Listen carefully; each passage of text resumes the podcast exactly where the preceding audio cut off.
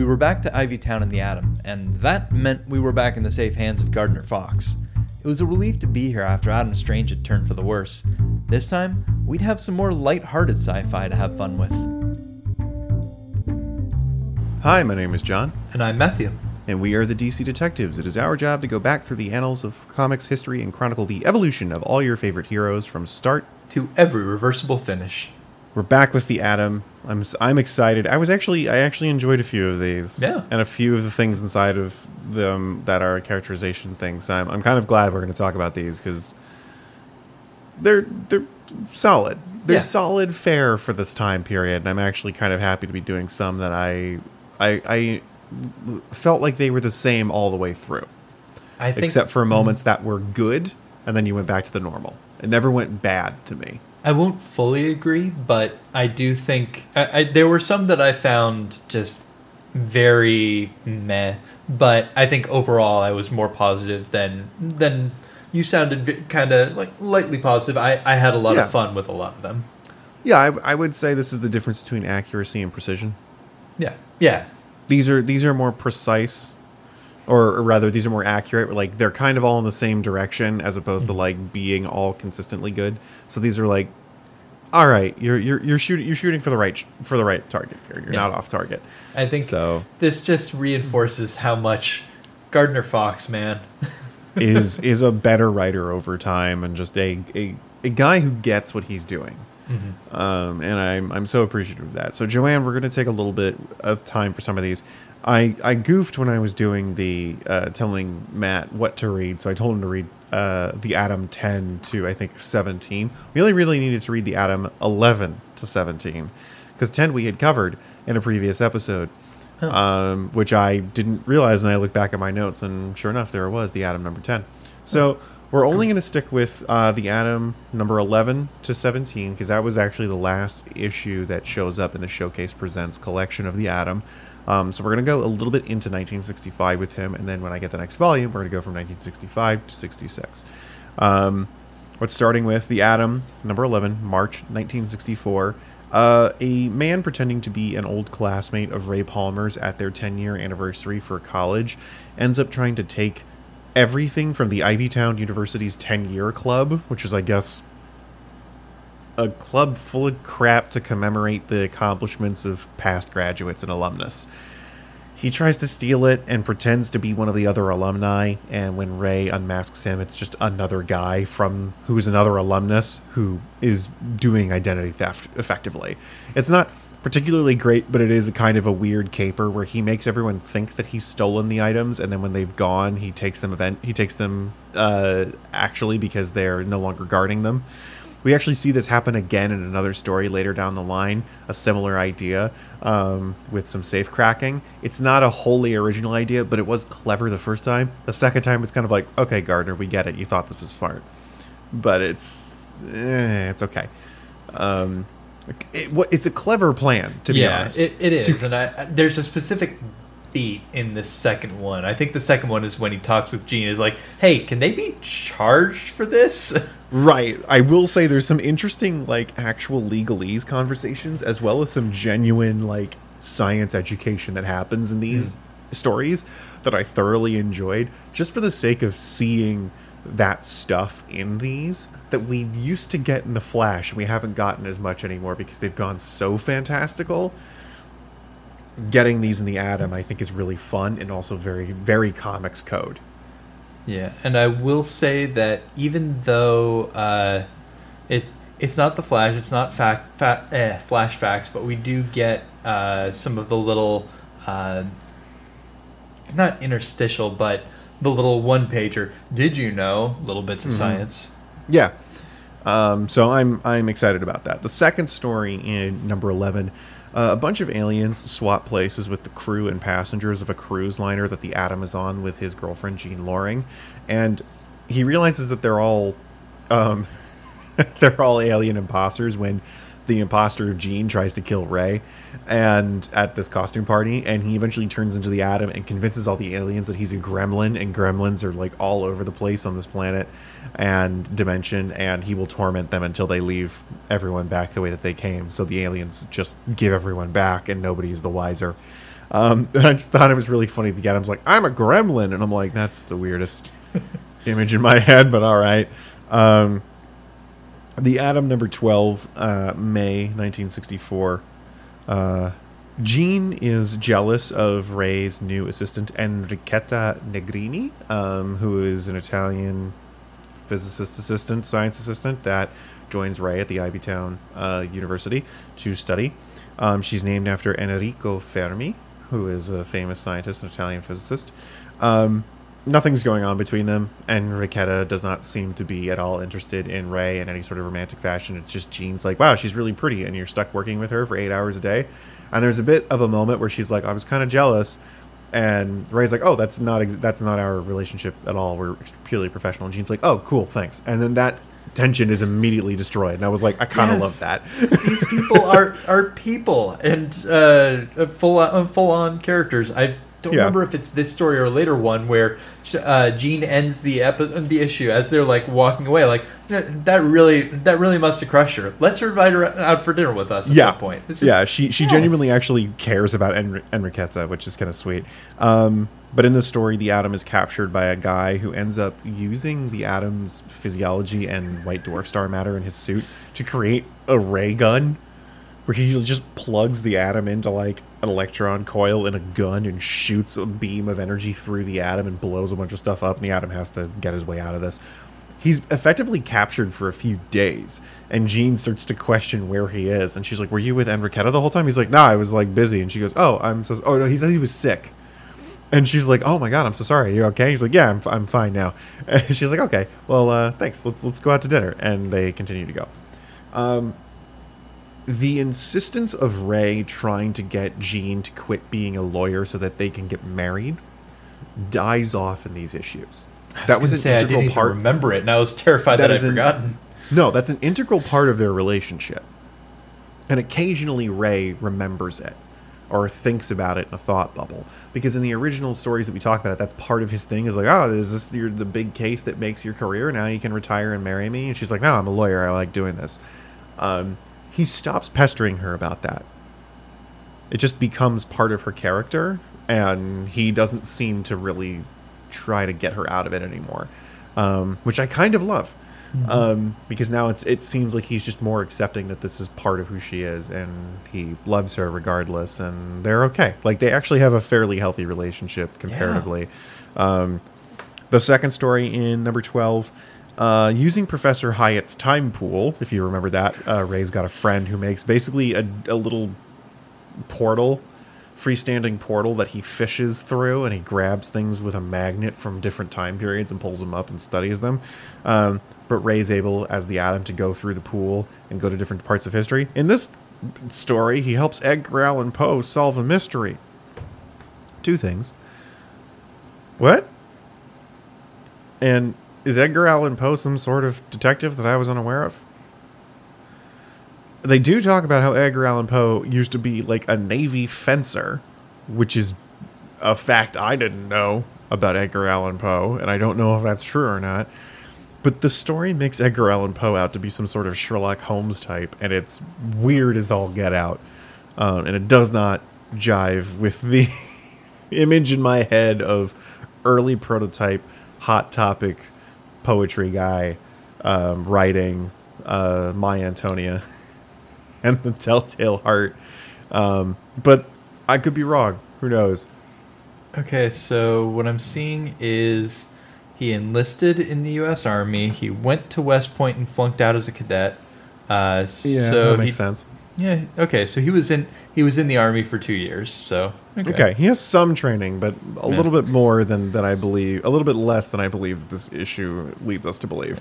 The one um, thing, like, this is a thing that I did not know either, so I presume this just hasn't isn't part of the public consciousness. He was consi- he is considered to be the inventor of the te- detective fiction genre. So, huh. eh, there's some of that. Well, not an actual right, detective, then. But doing the uh, Miss Marple thing, I suppose. Even before the guy who wrote Sherlock Holmes, uh, Arthur Conan Doyle, I guess. Yeah, must even be. before yeah. Conan Doyle. Interesting. Or Agatha Christie. Wow, shows you how much I know about time periods and authors. Um, but uh, we're moving on to the Atom, number thirteen, July nineteen sixty-four. Uh, a man fills a bunch of clocks with uh, jewels to smuggle them out of Hungary to his daughter in the United States.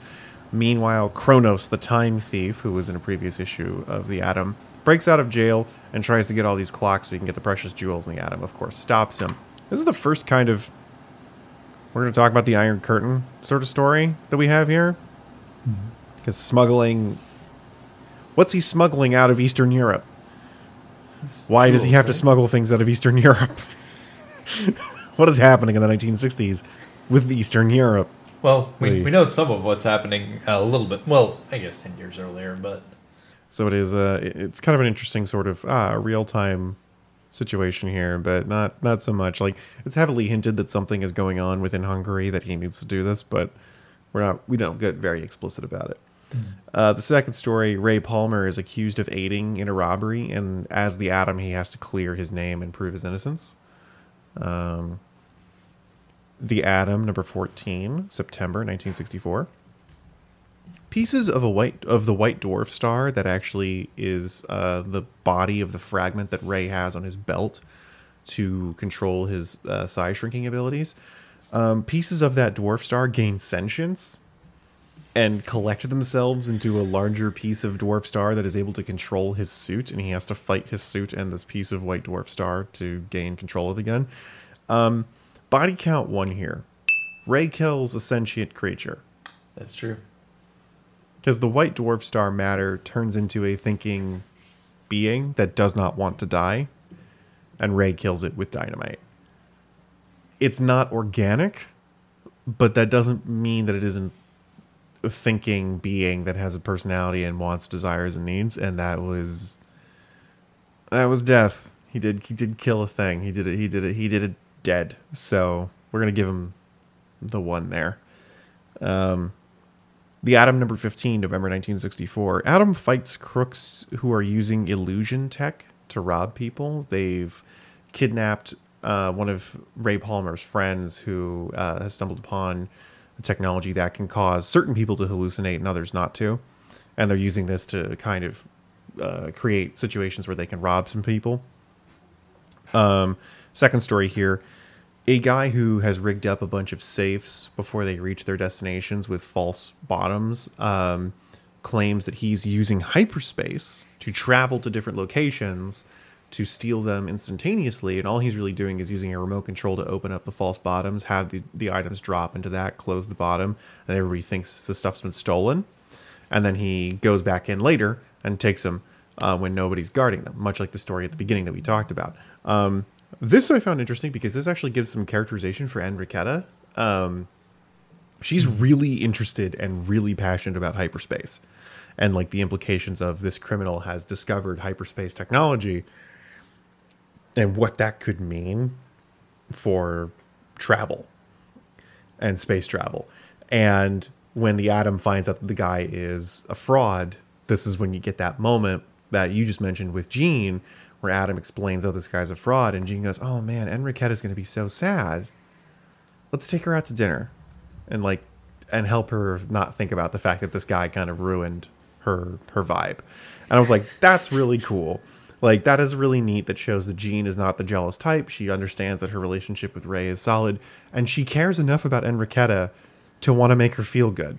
I was like, that's pretty awesome. So good, good Anya Lasagna with that kind of writing. Big, big fan of that.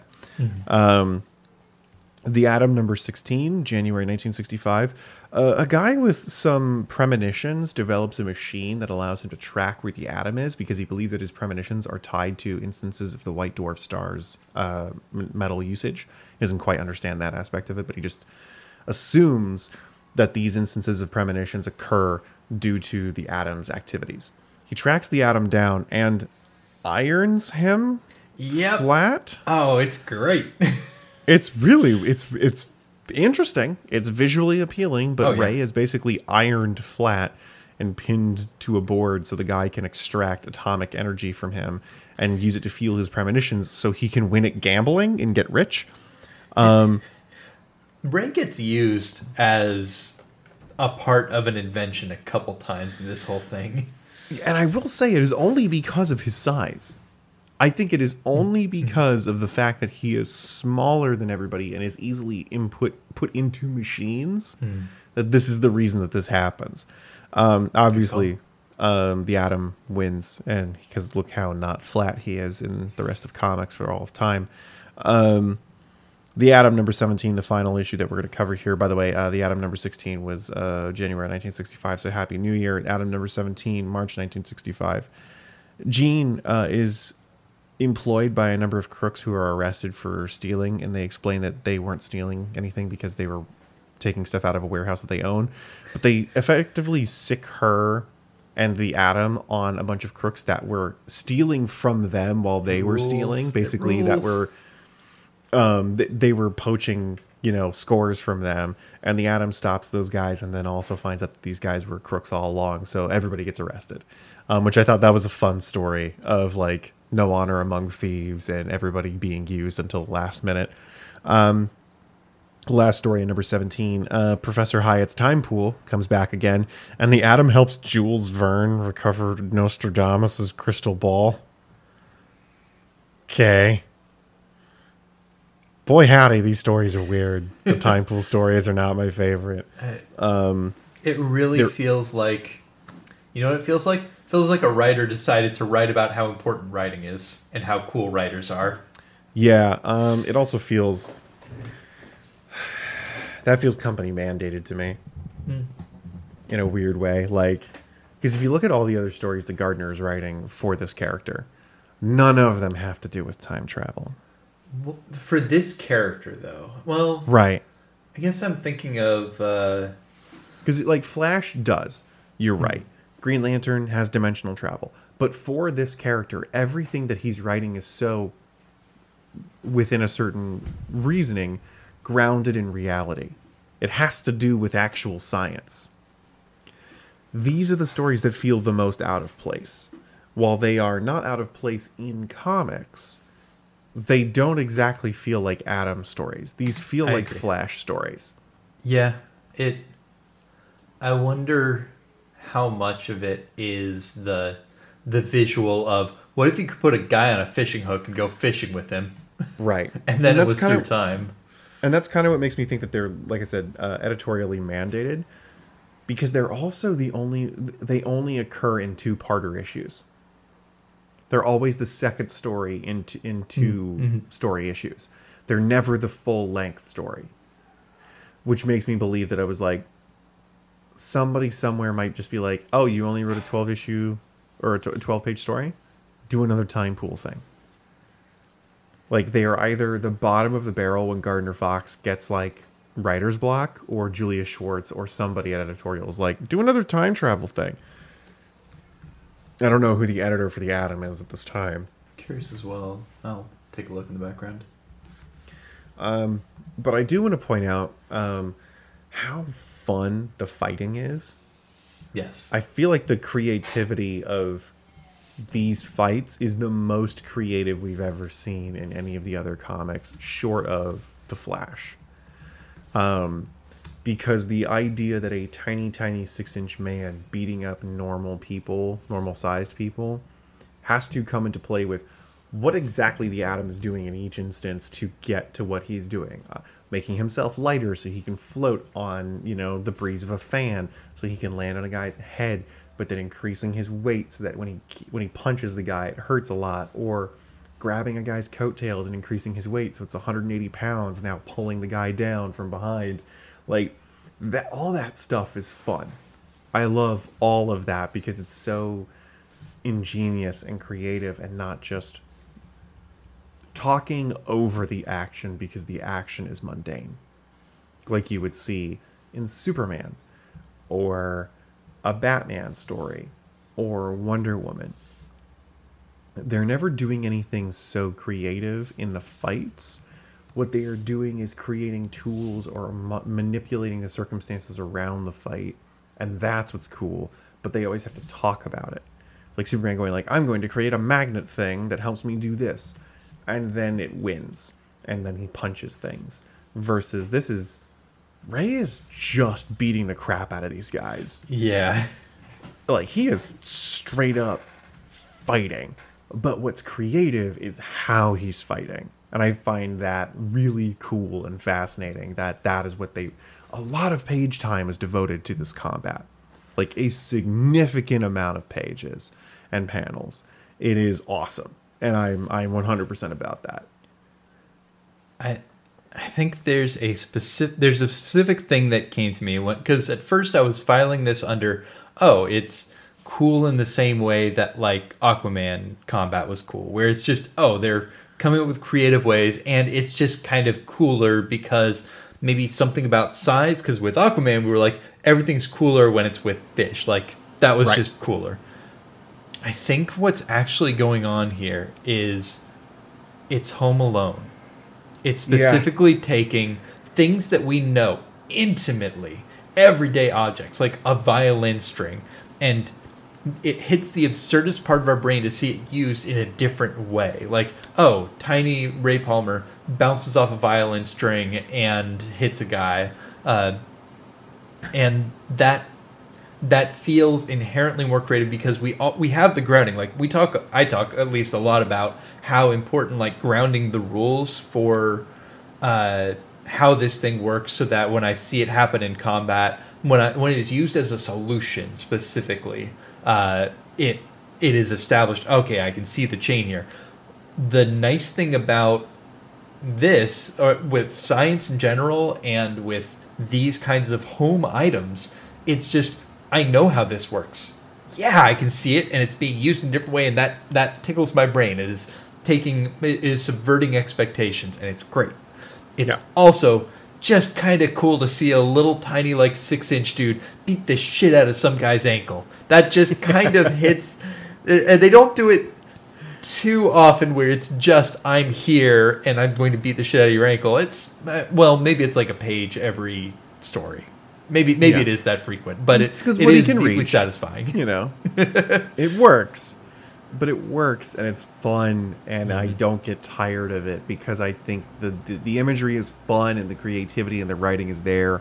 It's less boring than, and judo him to death. Like, yeah. it it speaks to the fact that Ray is not only smart, he's he's got a lot of ingenuity. Mm-hmm. He's a clever man. For a think- guy who's also not even a soldier.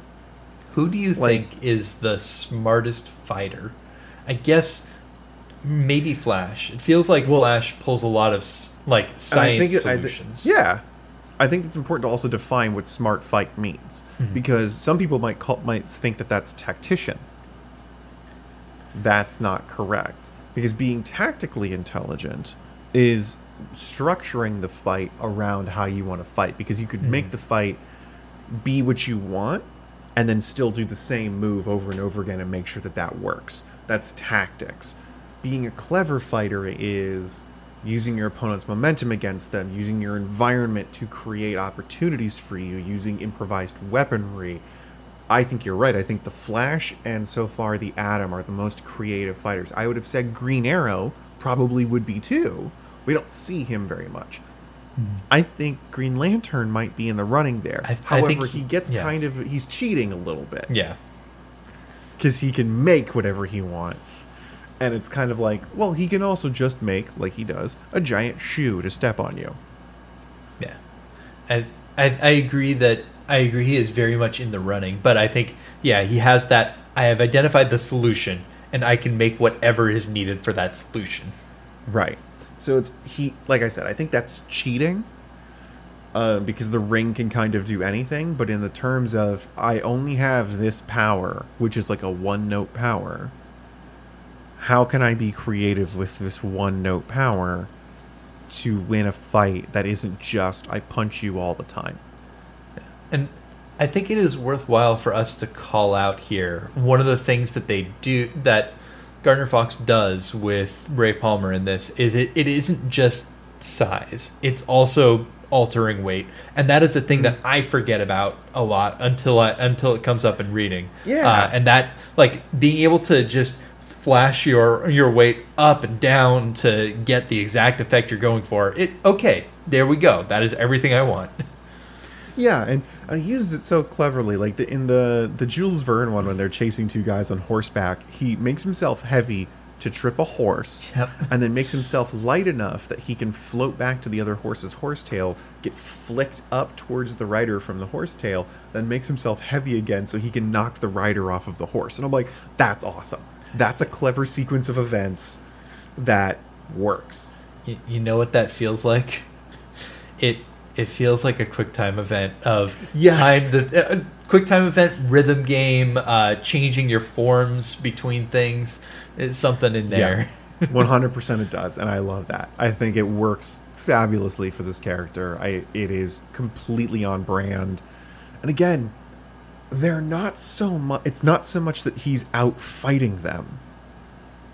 He's not like the most martially uh, proficient character. It's not like he knows a thousand ways of kung fu like Batman. He's just being smarter.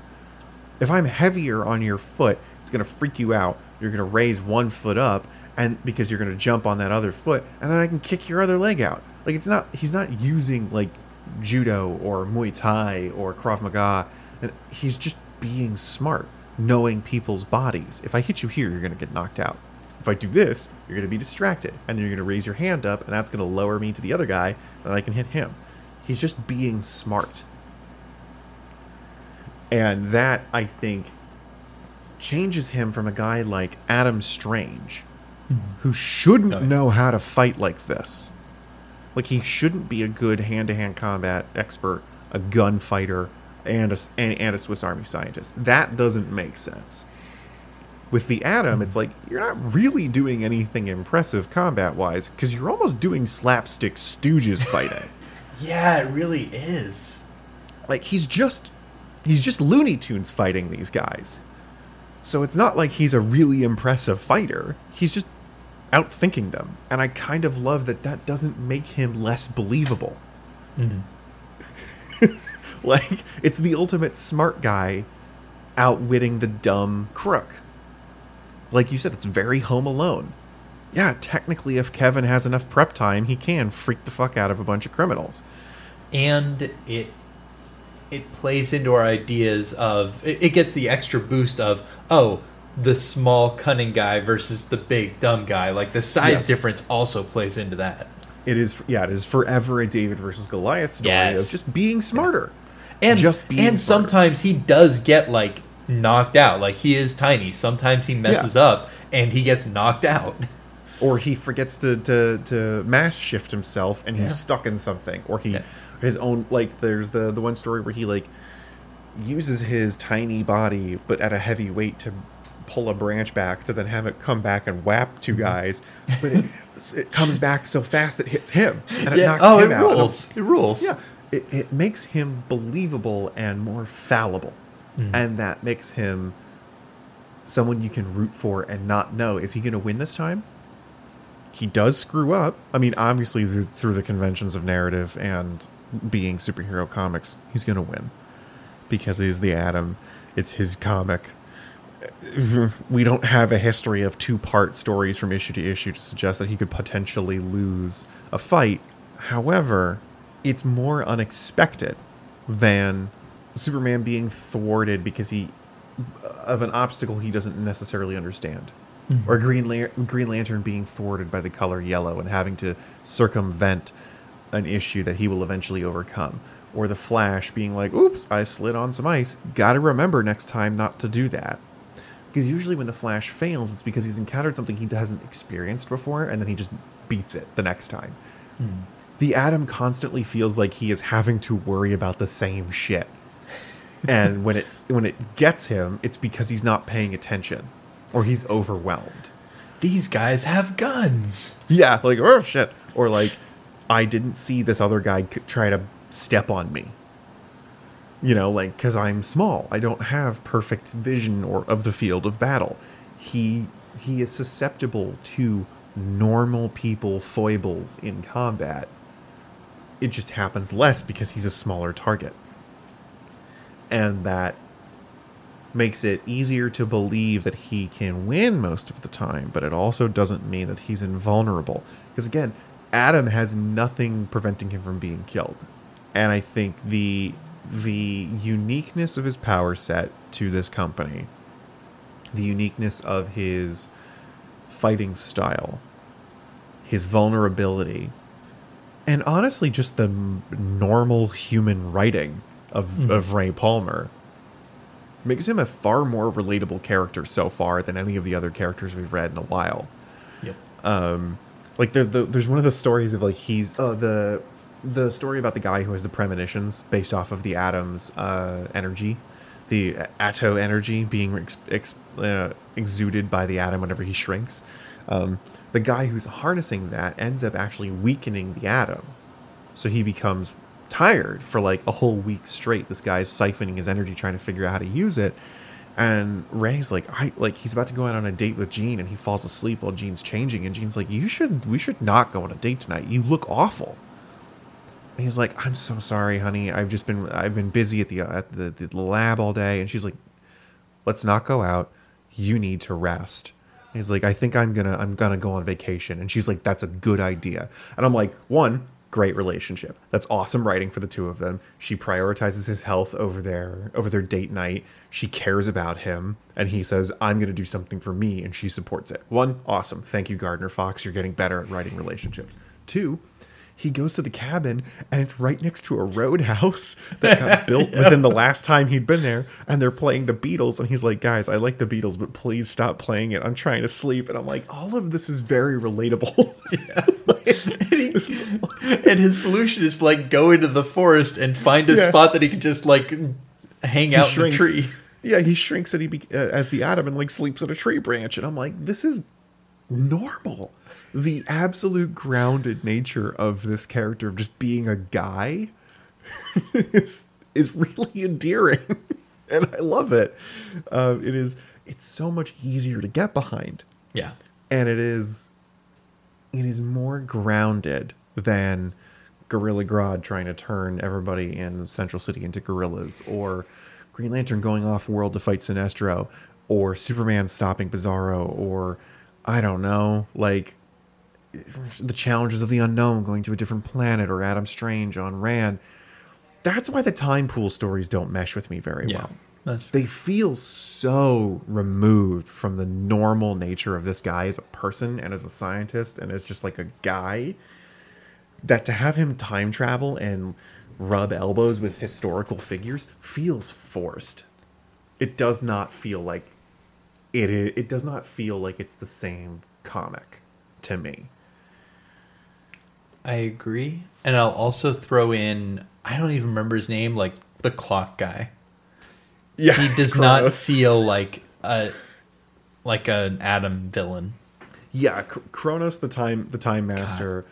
Is much more of a Flash character than he mm. is at the Atom, because the Atom has dealt with spies, criminals. Like the Atom is actually the right guy to deal with terrestrial level characters. He's not big enough to be a monster slayer. He should not be doing off-world things. If he does, he's with his, he's when he's with the Justice League, which we see in J L A stories. Like that's when he does those things. That's when he can help those people do their job. He's never the main dude, but he's always the guy in the nick of time. But the Atom is the perfect. Like I would, I would read an Atom Elongated Man book, one hundred percent. Yeah, just two two dudes solving crimes, and I'm like, that would be a great book. One of them being bigger and stretchy, the other one being small and strong. Awesome team up. You could do the fastball special. Oh God, yeah, just slingshot. I would, I would love that book. That would be so fun. Those are two characters that mesh really well because of their normalcy, and that would be really fun. And I think that's, I, I you know, I think there is something to be learned from the Atom stories. Again, they're not the best. They're not incredibly well written. There are the trappings of nineteen sixties comics of overwrought narration, um, stiff dialogue, even if it is in the, in the right way, like Jean and Atom talking and Ray talking about like I should take a vacation, but stiff, forced, like expositional dialogue. Um, criminals who all are like named Slim and Bugsy, like. Those normal trappings are there, Underneath it, though, is actually a really smartly written comic that has to do a lot with science.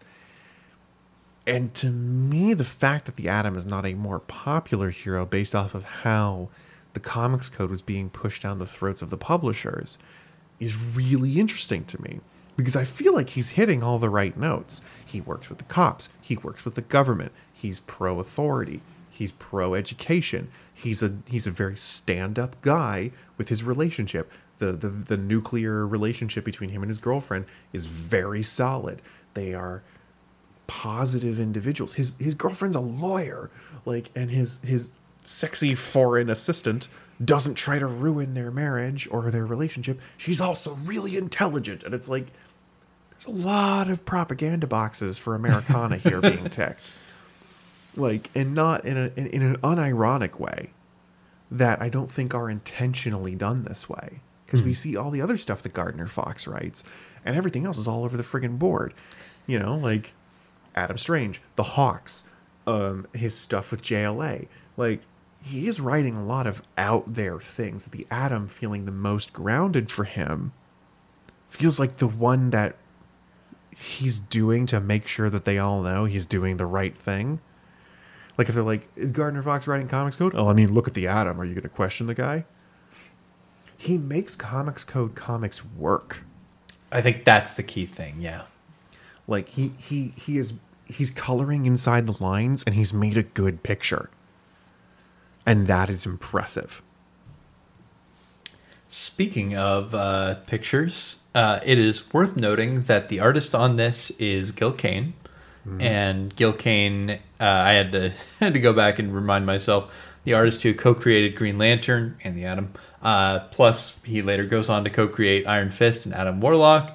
Uh, he specifically did art for the Amazing Spider-Man arc that bucked the comics code. Good for Gil Kane, being being all over the place, both D C, Marvel, but also, wow, Iron Fist in, I can see it in Atom Warlock, though. Mm. I could see this art style in Atom Warlock art.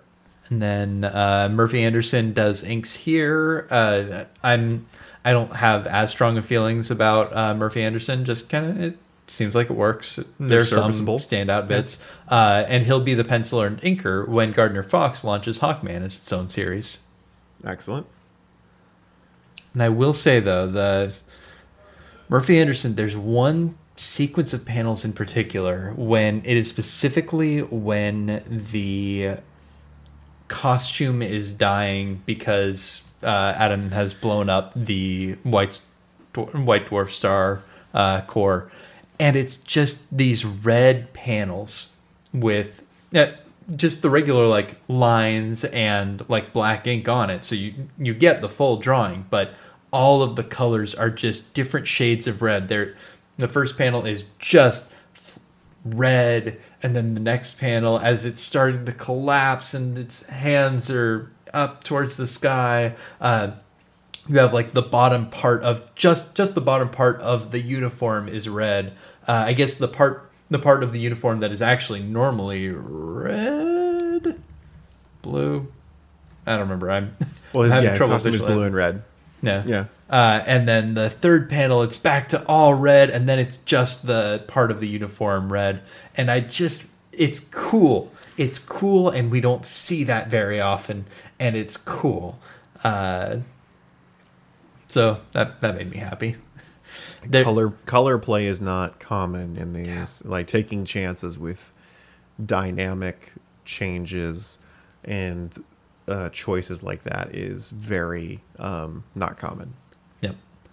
And going back to the art, first off, it's worth noting, uh, just generally, uh, Gil Kane, I really like his art, and I think it is part of why I buy the Jean and Ray relationship. There's good characterization in general, uh, and that helps a lot. I think there is also just the fact that they are drawn so comfortable with each other is sort of the word that I used. Uh, and it's worth noting, like, Gil Kane is the person who was doing a lot of early Green Lantern. To when when we were saying that it read like a romance comic. Yeah. So you get you get that as well. However, it is worth noting, I this isn't a bad thing. It just strikes me, and I genuinely wonder if they changed it between original publication and the copy that you have. Can you get out Atom number twelve and the splash page for the uh, the Atom Gun uh, story? Because I want to know whether the modern version of this story has Atom with that much of an ass. Incredible. Uh, splash page on the front? Uh, like right in, interior where it does the credit, uh, splash. Yeah, the interior page where it says The Atom and it's got the guy and he's jumping out of the, the gun. Uh, he n- uh, not jumping out. Well, maybe he's jumping out of the gun, but he's punching through his hand. Yes. Uh, yes. Look at how fully defined the curve of that ass is. Yes, that is that is an impressive tuchus. It's... that I had not noticed at first on uh, on the Atom on this page. Intentional. Inten- intentional took us. Yep. Uh, it... su- the si- the subtitle for this episode. But yeah, it's just, there is nothing wrong with that. It is bi- biologically, it makes sense. But yes, it is deeply, I did not expect that. That is far too much butt for, for comics code America into it. Yep. Good, good, good for you, Gil Kane. Horny on Maine. Yeah, not a lie.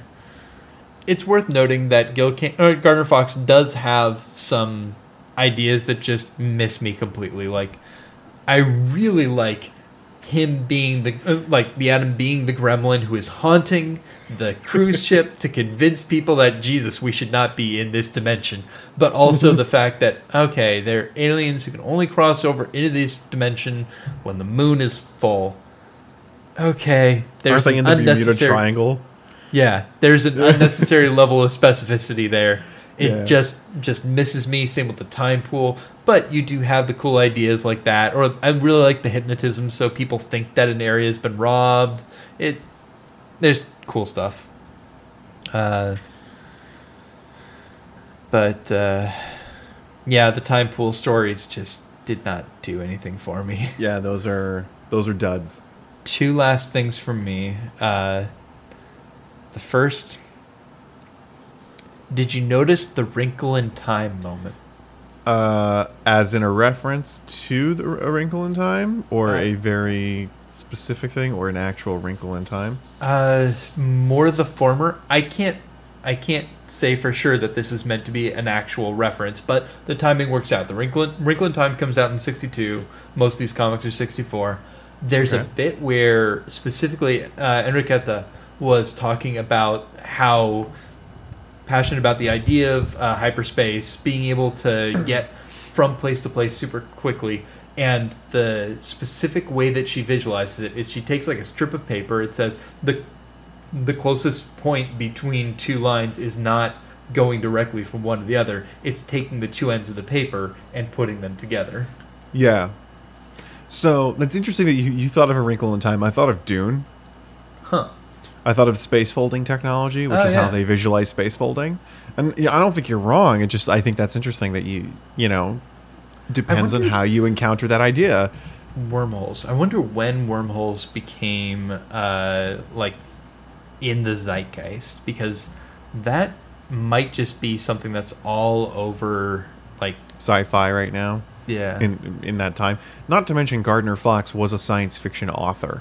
True. So he would also be within that zone. Um, that was what he did outside of comics, was, was sci-fi books. So I, I, you know, I wouldn't be surprised mm. if he wasn't unfamiliar with the the parlance. Uh, mm.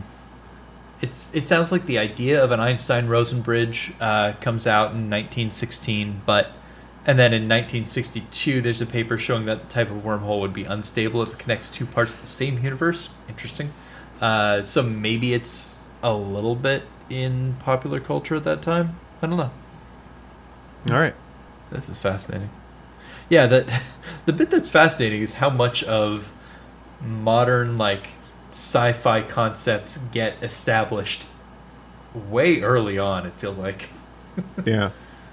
Uh, and the last piece that I had that was interesting was just we talked about the Atom getting ironed and being flat. And there's just some nightmare feel of him, like, being a sail while carrying a hammer floating at a guy. I'm just like, all right, yeah. Beat the shit out of you. Just this nearly sentient hammer almost beating the shit out of a guy. Yeah. Yep. Yeah, these are fun. You should read them. Yeah. I'm, I I highly recommend them. I can't find them on D C Universe. Hmm. I looked... I just even typed in Ray Palmer and The Atom. Uh, Power of the Atom is what comes up, which is the nineteen seventy-five series. Hmm. No, just straight up The Atom.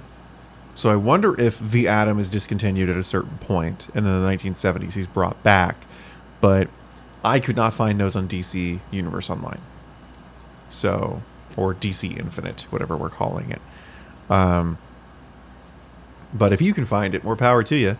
If not, uh, these volumes of Showcase are available on Amazon. I'm, they're out of print, so they're start, starting to get up there in price. But uh, if you can, if you can track them down, I recommend them. Well, if we are finished, I'm going to go with recommendations. Uh, honestly, the last two days I've been watching Our Flag Means Death. Ooh. I re- I really like it. I've been enjoying it a lot, and it's kind of fun and cute, and uh, my girlfriend was describing it as, like, contained and small, like it's not a grandiose plot, and I think that the nature of it being almost a slice-of-life comedy works with that very well. Um, I think all the acting is really good, and the comedic timing is very solid. Um, the cast they have is, is really good, and I recommend it. I think it's very fun. And it's kind of heartwarming, but also, like, has some good drama and, like, uh, emotional, uh, dr- dramatic bits as well. So I, I would suggest looking at it and watching it if you are uh, so inclined. It is like a T V M A situation, mostly for swearing. The gore is not, like, wah! It's kind of comedy gore. Like, I almost wouldn't even call it gory to a point. Um, personally, uh, but there's, there's, you know, there's blood and some violence because they are pirates, but they're bad pirates, not like villainous. They're like not good at being pirates. And that's kind of the joke. So don't expect lots of swashbuckling. Um, much more about the concept of being pirates. And I kind of love it. I'm, I'm very into it. Um, so yes, I think that's on H B O Max. If you have it available to you, it's it's fun to watch.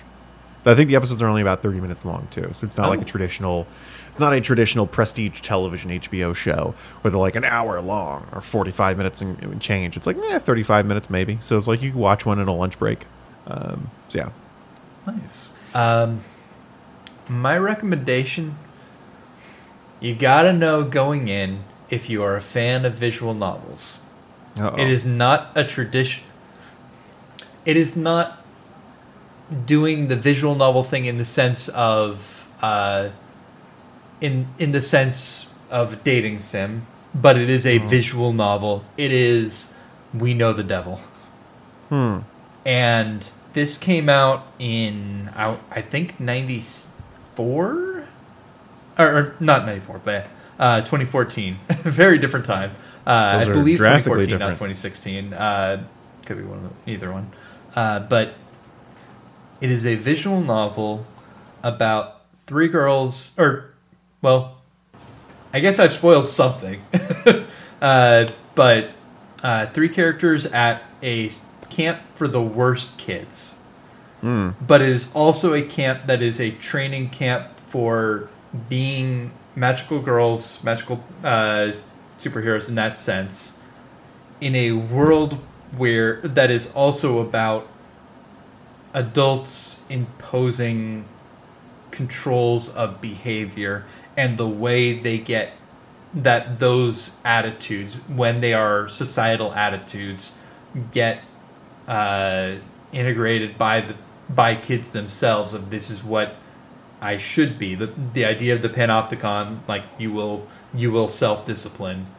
And they get they are the three who choose the short end of the straw and have to go spend some time at a cabin where the devil will show up.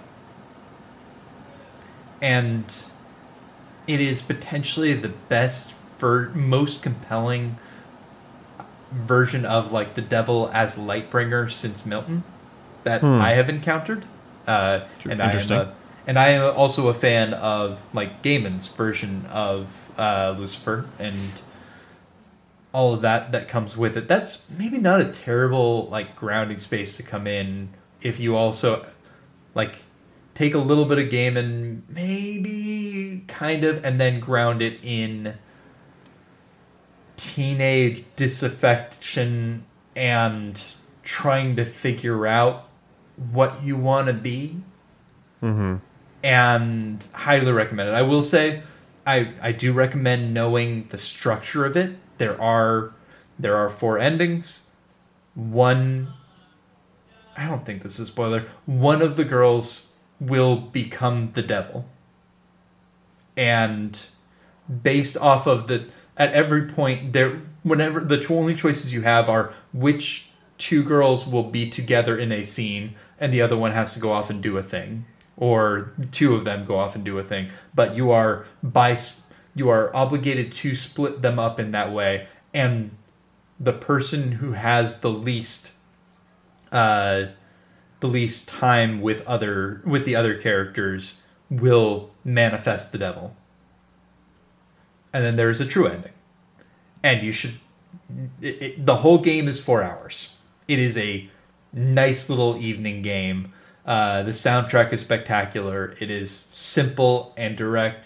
And there is a lot of nuance and a whole lot of dealing with the uh, the abuses that happen in some par- portions of evangelical Christianity, just in the sense of homophobia and...